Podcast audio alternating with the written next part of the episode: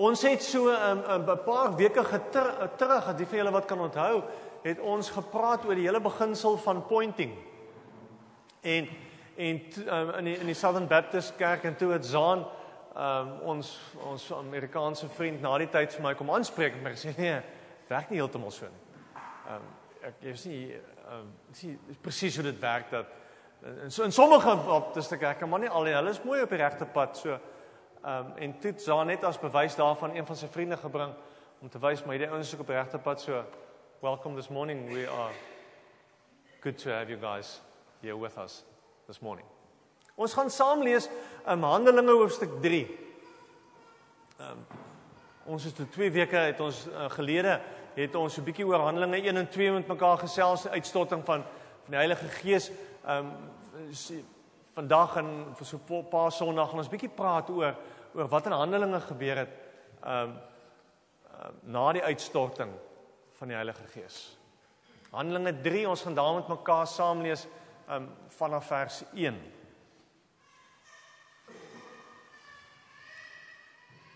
Kom ons bid saam. Here, dankie dat ons met die woord oop voor ons mag sit. Met die diepe oortuiging dat hierdie woord lewe. Met die diepe oortuiging dat al is hierdie woord duisende jare terug geskryf dat dit vir oggend vir ons bedoel is. Dat U vir oggend hierdie woord wil gebruik in ons lewens, in ons wêrelde.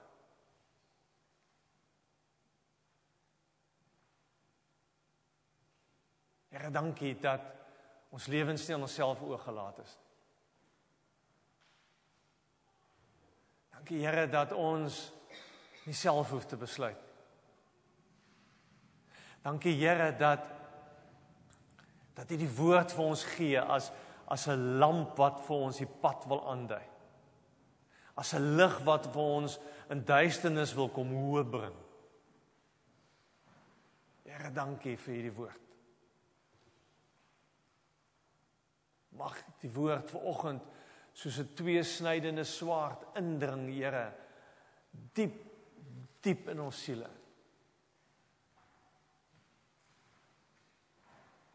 Jesus naam. Amen.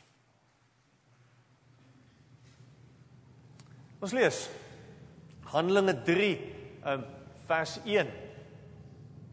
Net so 'n bietjie agtergrond.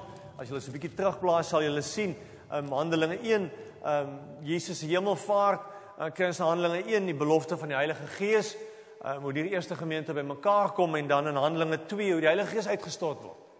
In die dramatiese gevolge daarvan, ehm um, wat gebeur, hoe duisende mense tot bekering kom, hoe die ehm um, eenvoudige visserman disippels in ander tale begin praat, ehm um, en mense se lewens omkeer. En dan lees ons nou ehm um, Handelinge 3 vers 1. Eenmiddag om 3 uur, die tyd van gebed, was Petrus en Johannes op pad tempel toe. Uh, sommige van die vertalings sal sê die 9de uur. Ehm uh, een een eendag op die 9de uur, ehm um, nou die uh, die Jode so gewerk, hulle het 6 uur begin tel. So die 9de uur was 3 uur die middag. OK. Um, so ons ons tel van 12 uur af, so dis by ons 3 uur. Eenmiddag om 3 uur, um, die tyd van gebed, was Petrus en Johannes op pad tempel toe. Net toe word daar 'n man aangedra wat van sy geboorte af lam was. Sy mense het hom elke dag by die tempelpoort wat mooi poort genoem is neergesit om by die tempelgangers te bedel. Hulle het hom elke dag by die tempelpoort wat mooi poort genoem is neergesit om by die tempelgangers te bedel. Hy was elke dag daar. OK, elke dag. Toe hy vir Petrus en Johannes sien net voor hulle in die tempel ingaan, het hy van hulle iets gevra. Petrus en Johannes kyk hom stip aan en Petrus sê: "Kyk na ons." Toe kyk die man na hulle in die hoop dat hy iets van hulle gaan kry. Maar Petrus sê: "Geld het ek nie. Maar wat ek het, gee ek vir jou." In die naam van Jesus Christus van Nasaret staan op en loop. Hy vat toe die man se regterhand en help hom op en onmiddellik het sy voete en enkels sterk geword. Hy het opgespring en regop gestaan. Hy hy kon loop. Daarna het hy saam met hulle in die tempel ingegaan terwyl hy geloop en gespring en God geprys het. Al die mense het gesien dat hy loop en God prys. Maar toe hulle besef dat dit hy is wat voor die tempel by mooi poort gesit en bedel het, was hulle baie verbaas en verwonder oor wat met hom gebeur het. Ons lees net eers tot sover.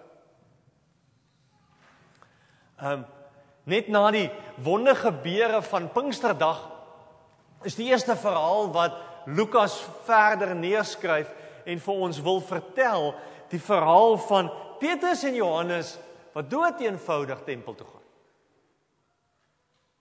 Na na al die opwinding en al die dramas en die dramatiese bekerings kry ons hulle op pad tempel toe.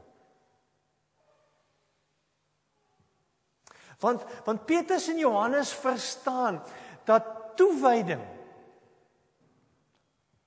vra 'n volhardende doelbewuste oorgee aan God.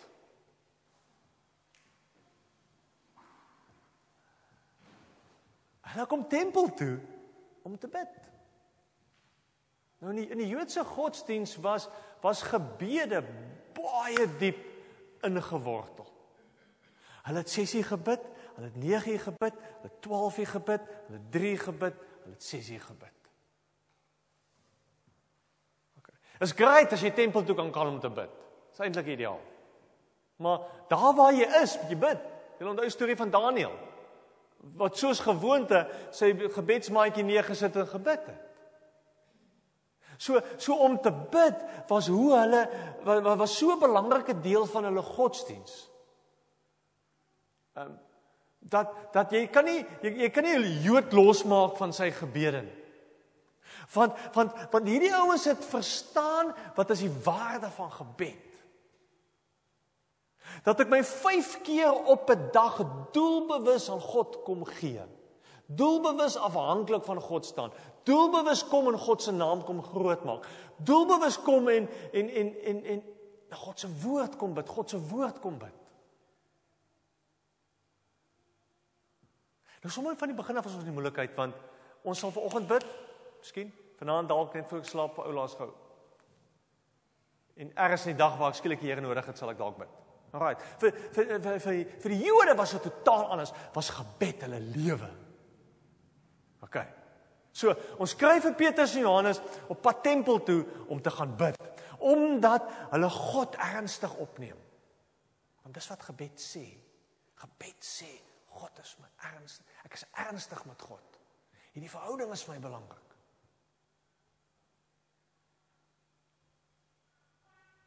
Jy as 'n verhouding vir jou belangrik is, dan sê jy nie 'n paar vinnige woordjies vanoggend en 'n paar vinnige woordjies vanaand voor ons gaan slaap. Hallo môre my liefie en lekker slaap my skat.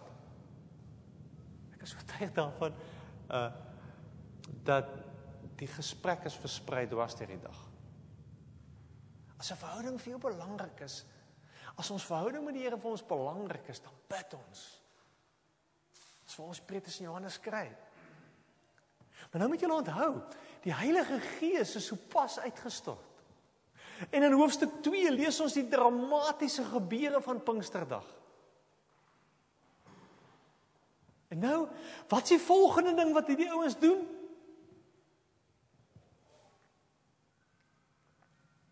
Hulle verstaan dat in so 'n tyd vra dit toewyding en vra dit volharding om tyd saam met die Here deur te bring.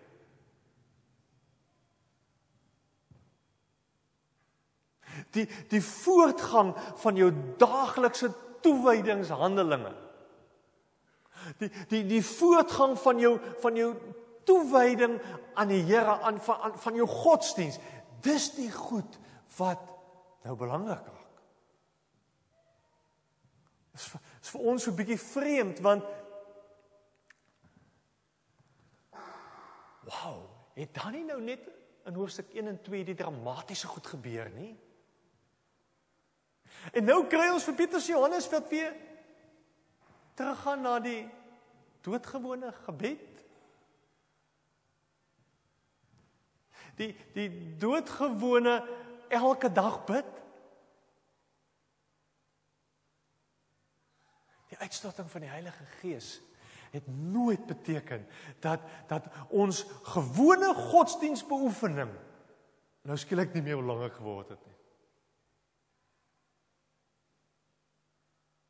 Ons bou so baie keer ons verhouding met die Here op hierdie dramatiese. En ons raak soms moedeloos in ons eie pad met die Here want dit voel vir ons ons moet nou maar dieselfde goed oor en oor doen en wat s'e vader daarvan? Nooit mag jy dit onderskat nie. Nooit mag jy die waarde van jou getroue Bybelstudie en jou getroue gebed en jou getroue kerk toe gaan onderskat nie. Nooit nie.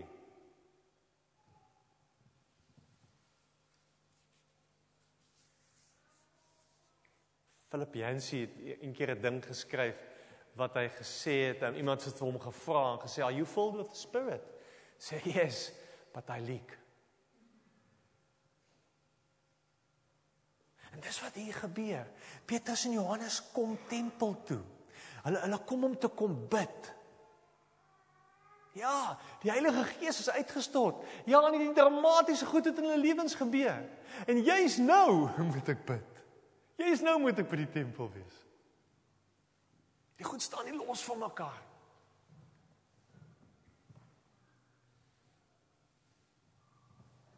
Moet nooit in jou eie lewe jou getroue Bybelstudie en jou getroue gebedslewe onderskat nie. Maar iets anders het gebeur. Petrus en Johannes kom. En en as hy kom, gaan hulle oë en harte oop vir mense. Ons lees vers 2. Net toe word daar 'n man aangedra wat van sy geboorte af lam was. Sy mense het hom elke dag by die tempelpoort wat mooi poort is neergesit om by die tempelgangers te bedel. By die tempel sien Petrus en Johannes onverwags 'n lam man raak. Maar as ek hierdie storie reg lees, dan staan daar hierdie ou het elke dag daar gesit. En is nie die eerste keer dat Petrus en Johannes tempel toe gekom het klop misgekyk. Het het het het, het hulle nie geweet van die ou. Wat het verander? Want hy was elke dag daar. Elke dag gebeur. Wat het verander? Petrus en Johannes het verander. Toe die Heilige Gees uitgestaat is, is Petrus en Johannes se lewens omgekeer. Ehm um, um, na Jesus se opstanding en sy hemelvaart en en na die uitstorting van die Gees en en en toe die Gees kragtig in hulle begin werk het, het hulle skielik oop gegaan. Toe kom hulle agter my, hey, ek ek sien mense anders raak vir die eerste keer. Skielik is hier mense op my pad oor wie ek bekommerd is. Skielik hoe pla daai ou wat sit en bedel my. Ek weet nie of jy in jou lewe dit al ervaar het nie. Jy weet hoe maklik loop ons net en hoop ons mannetjies hierdie ouens wat ons net sien nie. Moet net nie oogkontak maak met hierdie ouens nie. Ek moet maar net hier aangaan op my paadjie. Hulle weet hoe dit ons doen. Hulle weet hoe verkeer loop ons by ouens in hulle nood verby.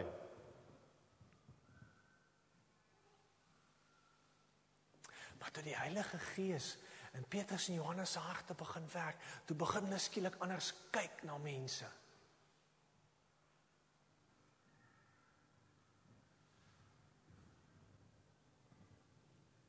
Ek um, het 'n getuienis die naweek geluister van Todd White. Um drug addict. Ek gaan dit môreoggend gaan ek 'n mail stuur en ek gaan daai getuienis vir julle vir julle um aansit. Luister daarna. Die ou sê hy was 22 jaar lank 'n drug addict. 22. En in daai 22 jaar het niemand ooit met hom gepraat oor die Here nie. Nooit nie.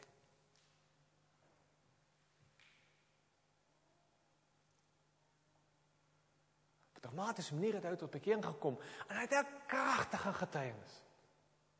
En ek het sommer net toe ek toe ek daarna luister en toe ek daarna kyk, toe ek net sommer vir myself die vraag afgevra van hoeveel keer praat ons met mense oor die Here?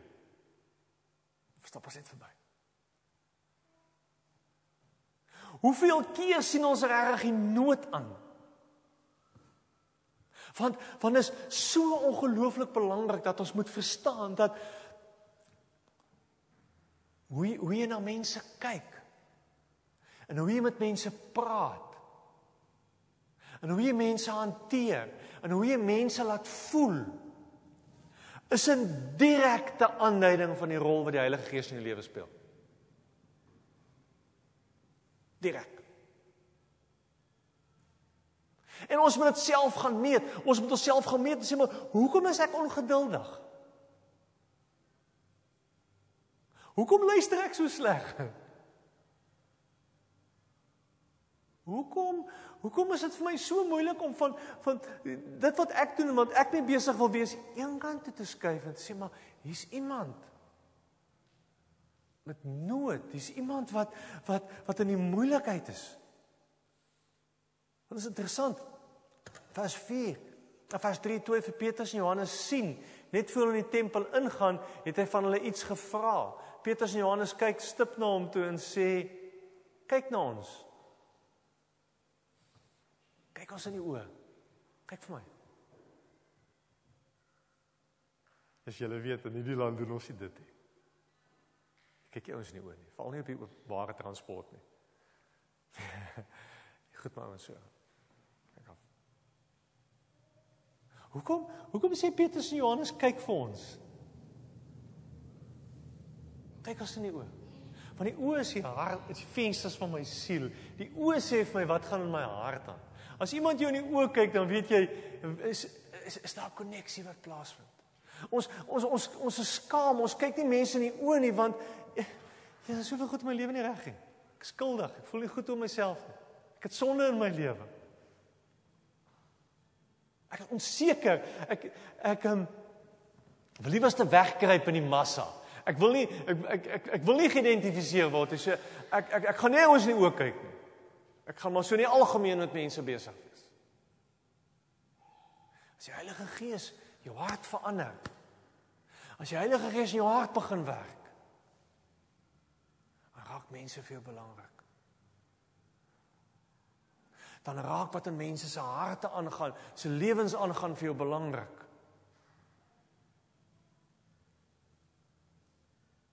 Ons wil mense help op wat ons dink sonder dat ons in mense se harte inkyk, sonder dat ons hoor wat leef in mense se harte, sonder dat ons weet hier's die nood, hier's die moeilikheid.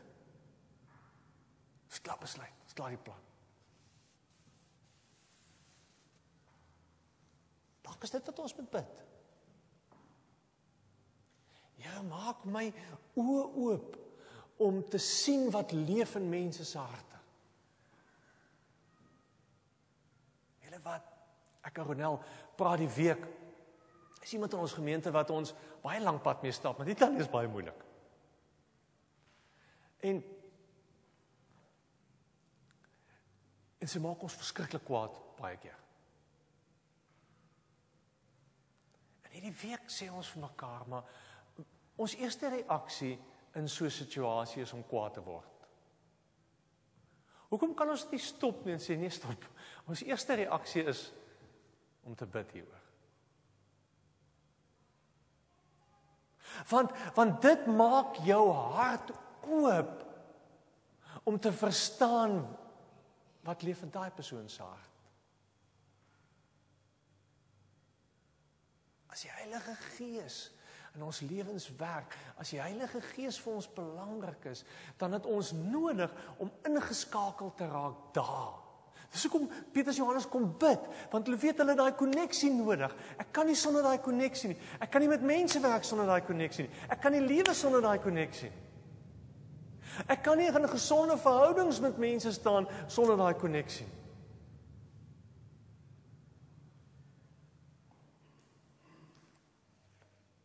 is dit wat maak dat Petrus en Johannes gaan stil staan by hierdie ou in die nood.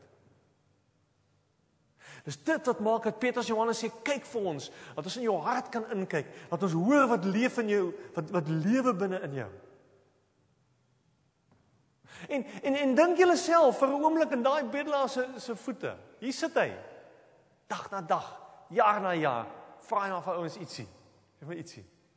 Ja, ons stap verby. Stap honderde stap verby. Elke dag. En skielik eendag is hier iemand stil staan.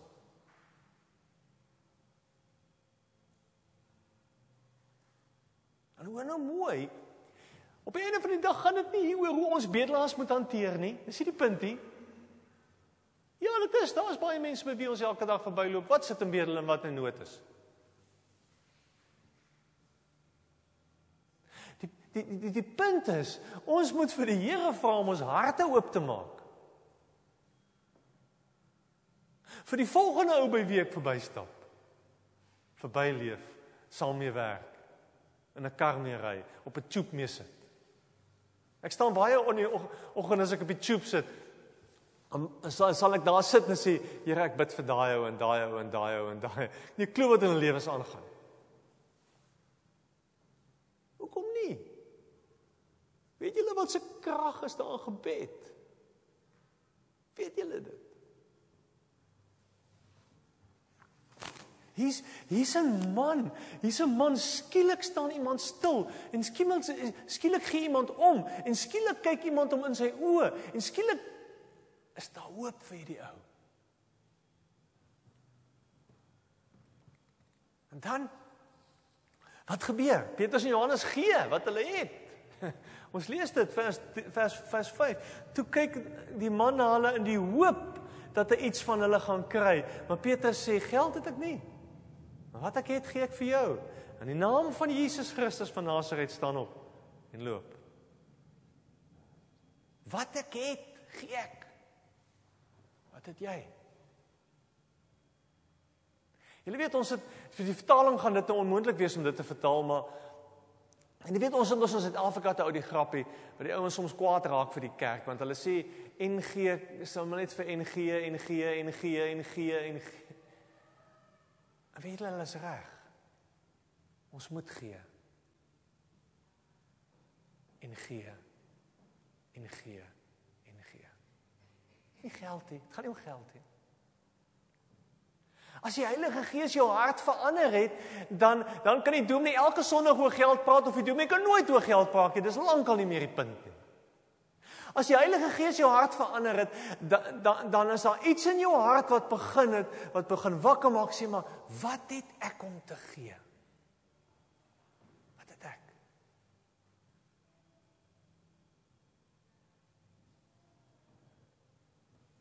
Petrus en Johannes is baie duidelik hier. Hy sê vir hulle, hy hulle sê dadelik vir hulle. Luister pel, ons het geld hê. Ons het niks geld hê. Maar wat ek het, gee ek vir jou. Soms soms is geld gee die maklikste. Soms as jy klere vat en dit in 'n sak sit en op die op die straat sit, 'n charity kan verbykom om optel, Jesus maklik. Soms is dit om geld in 'n emmertjie te gooi vir die Grenwell Towers mense wat in moeilikheid is, dis easy. Geldjies in te betaal vir Nysna. Dit is baie maklik om geld te gee. Maar dis nie die punt nie.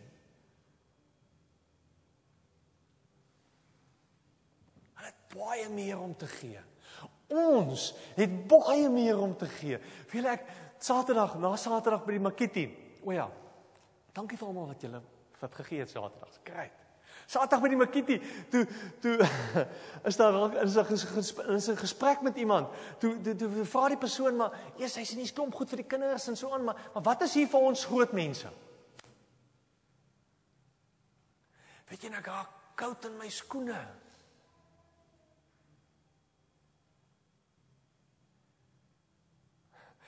Gekoud in my skoene want ek het gekom sodat mense vir my goed moet gee. Dan verstaan ons dit nog nie. Dan verstaan ons nie as die Heilige Gees my hart verander het, dan is ek hier om te gee wat ek het. Nie om te kry nie.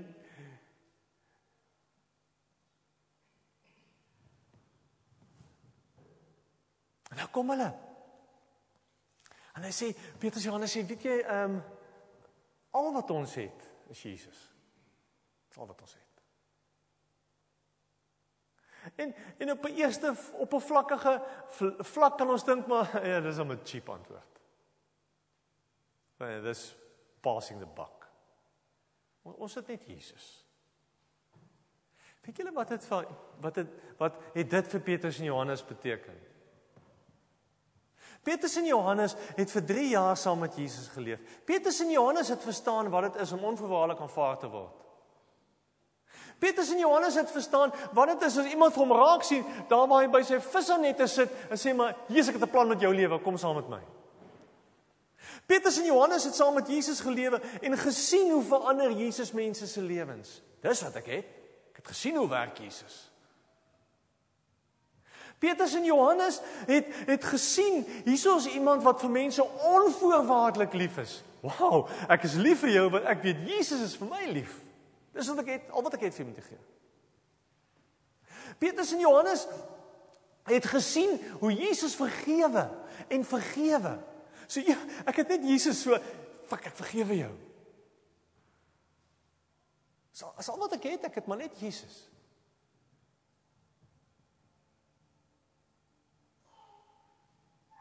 En al wat ek het is maar net Jesus en en en en Jesus het sy lewe gegee. So dit is al wat ek vir jou kan gee, 'n stukkie van my lewe. Net Jesus. Wie is Jesus vir jou? Wat het Jesus in jou lewe gedoen? Want dis wat jy het om te gee. As hy nie baie in jou lewe gedoen het nie dan jy nie reg iets om te gee nie. Maar as jy al ontdek het dat die Here vir jou onvoorwaardelik lief is, jy sal jy baie om te gee. As jy al ontdek het hoe die Here jou met genade hanteer, oor en oor en oor, kies dit baie op te gee. Ek gesels hier week met iemand wat in 'n verskriklike huwelikskrisis sit. En ou sê vir my op 'n kol in ons gesprek sê vir my maar uh sy vroutjie was betrokke by 'n is betrokke in 'n buiteegtelike verhouding. Hy sê op 'n kol vir my, maar sy moet eers kom en sê sy's jammer. Dan sal dan sal hy haar terugvat. En op daai oomblik te besef ek maar wat doen ons? Vat die Here ons terug eers as ons kom en sê ons is jammer. Of is die feestafel klaar gedek? Is uitnodiging klaar oop? As jy iets verstaan van God wat vir jou onvoorwaardelik lief is, moet jy mense anders hanteer met iets van daai selfde onvoorwaardelike liefde. Glo jy Jesus het vir jou gesterf? Glo jy Jesus het sy lewe vir jou gegee? Glo jy dat Jesus aan aan die kruis gesterf het vir jou sondes? Glo jy dit? Wat het jy om te gee? Petrus en Johannes kom en sê wie on, ons het net Jesus om vir jou te gee. Petrus en Johannes het iets verstaan van Jesus van wat dit beteken om Jesus te glo, om in Jesus te vertrou. Vertrou jy Jesus? Vertrou jy hom? Wat het jy om te gee?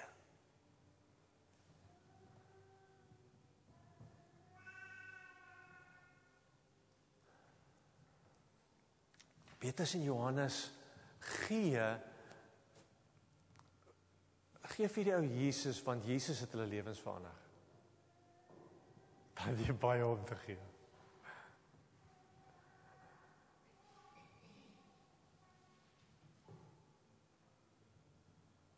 En weet jy wat as ons die storie lees dan ontdek ons dat hier 'n ongelooflike wonderwerk plaasvind.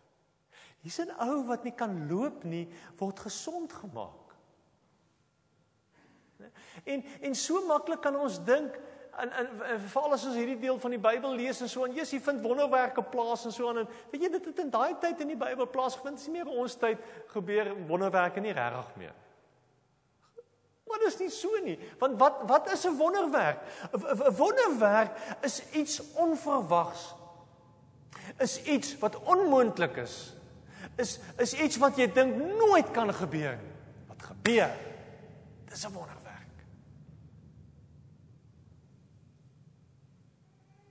'n Wonderwerk is iets wat jy nie kan verklaar nie. Jesus in my lewe is baie goed wat ek nie kan verklaar nie. Ek kan nie verklaar dat die Here my vergewe nie. Ek kan dit nie verklaar nie. Ek kan nie verstaan dat die Here vir my lief is nie. Dis 'n wonderwerk. Elke dag in ons lewens is daar 'n wonderwerk. En en in in die handelinge was uitstorting van die Gees, die spreek in spreek in tale, die die die kragtige mense mense wat kragtig tot bekering kom. Absolute wonderwerk. Maar wat is daar in jou lewe wat jy nie verwag nie? Wat is daar in jou lewe wat ver oggend vir jou onmoontlik is? Wat jy dink nooit kan gebeur nie?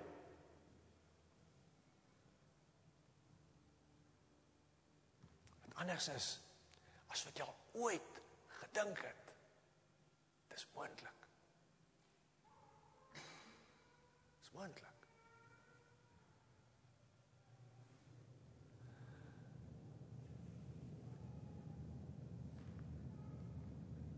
Maar die wonderwerk kon nie plaasvind as Petrus en Johannes eenvoudig maar net verbygestap het soos elke oggend. Kon die wonderwerk nie plaasgevind het nie. Mense wag baie keer vir ons net om te stop en te gaan stil staan en in die oë te kyk. Dis al wat mense soms wag. omdat ons selfsugtig vir onsself lees leef en weier om vir onsself te gee en so besig is met ons eie goed, mis ons die wonderwerke elke dag op ons pad. Ek is ten diepste oortuig daarvan, ten diepste oortuig daarvan dat God in ons lewens wonderwerke wil doen. Dat daai tyd nog nie verby is nie. Ons mis dit. Ons mis dit. Vierde dingetjie wat gebeur is is um omdat hulle gaan bid, omdat hulle hulle hart oopmaak, omdat hulle om, om omdat hulle toelaat dat die Here hulle lewens verander. Maak dit dat hulle baie naby aan mense kom. Kyk wat gebeur. Hy sê vers 7 Hy vat toe die man se regterhand en help hom op en onmiddellik het sy voete en enkels sterk geword. Hy het opgespring, regop gestaan en kon loop. Daarna het hy saam met hulle in die tempel ingegaan terwyl hy 'n gelowige spring en God geprys het. Op en af gespring, op en af gespring. Hy kan loop.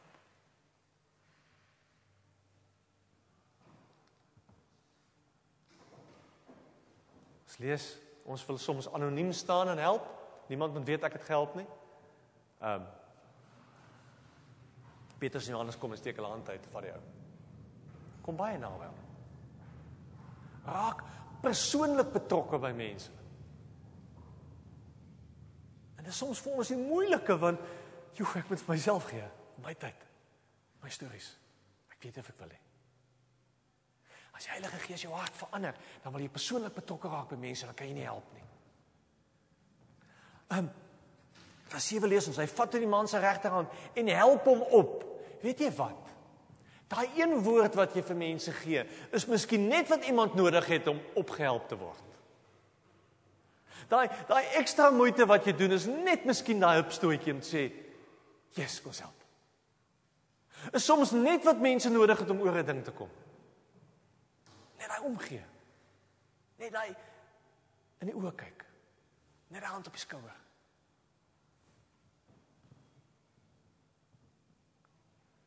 En dan staan daar daarna het hy saam met hulle in die tempel ingegaan.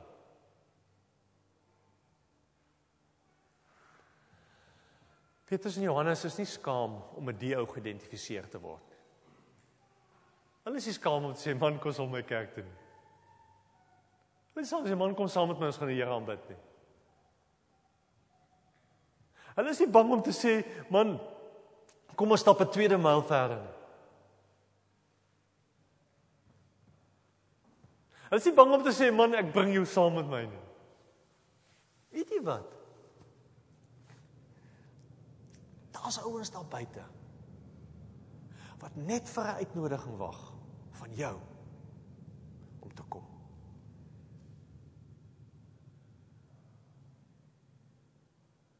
Maar niemand het nog ooit genooi nie. Niemand het nog belang gestel nie. So skiep dit maar vir Sondag. Uitnodiging staan. Gaan sit jou hand om ou se skouer en brom saam volgende Sondag. Is dit nagmaal volgende Sondag? Bring iemand saam. Want want iemand moet iewers in jou in hulle lewens verstaan dat die Heilige Gees jou verander het. En in jou werk. En besig is om jou te gebruik om hulle lewens te verander. Dit gaan nie net oor jou nie.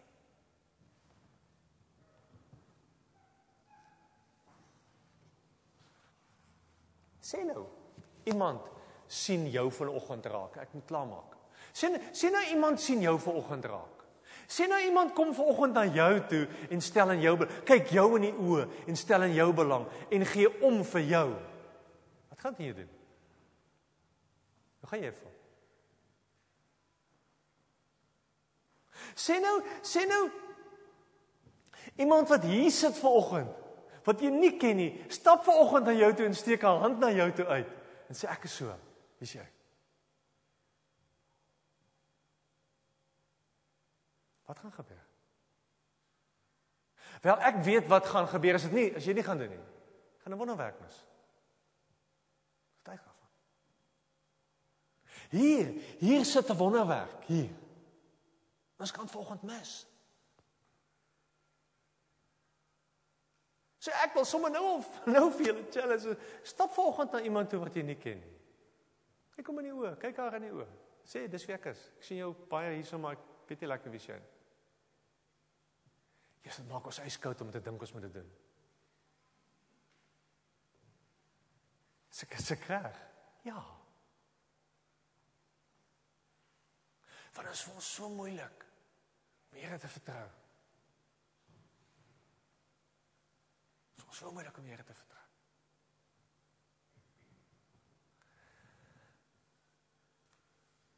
Kerk is veronderstel om 'n plek van genesing te wees. Kerk is veronderstel om 'n plek te wees waar mense gesond word. Kerk is veronderstel om 'n plek te wees waar mense ontdek wat het Jesus in ander ouens lewens gedoen. Wow. Dit wat Jesus in jou lewe doen, aan die daai kant is dit nodig om iets te verstaan daarvan. Dis hoe onderwerke plaasvind. Dis hoe genesing plaasvind. Is iemand in hierdie kerk wat nodig het dat jy ver oggend net omgee? Net in die oë kyk. Sal. Kom ons bid.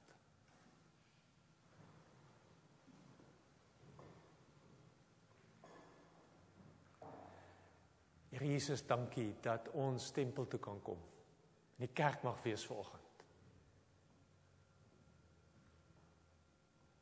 Baie dankie dat hierdie saam wees vanoggend 'n plek is waar wonderwerke mag plaasvind. Gaan plaasvind. Waar genesing gaan plaasvind.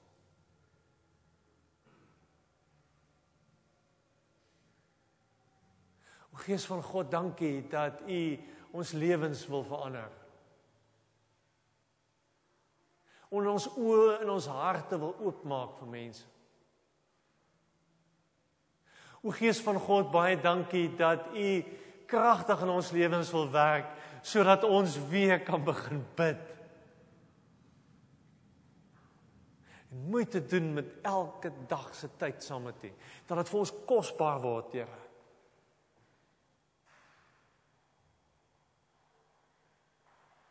Here bring net een persoon vanoggend op elkeen van ons se pad. vir wie ons moet goed wees. Na wie toe ons moet uitreik, vir wie ons moet vriendelik wees. In die oë kyk, net een persoon, Here. Dankie vir hulle wat hier is. Dankie vir hulle wat kom. Dankie vir hulle wat gee. Here wat soveel gee van hulle self, hulle tyd, hulle talente, hulle gawes, hulle geld, hulle goed. Dankie daarvoor, Here. Dankie vir mense wat hier sit wat wat weet hierdie byeenkoms is belangrik vir u. Vir dit wat u in ons lewens wil kom doen, Here.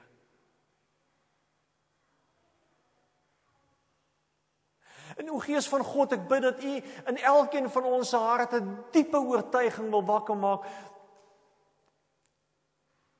vir volgende Sondag, vir wie ons moet saambring, vir wie hier moet wees volgende Sondag, Here. Bid daarvoor.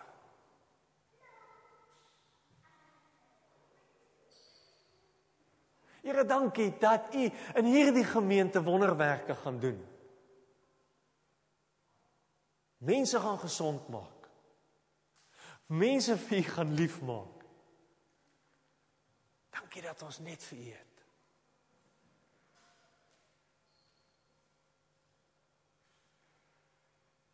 Jesus naam bid ons dit.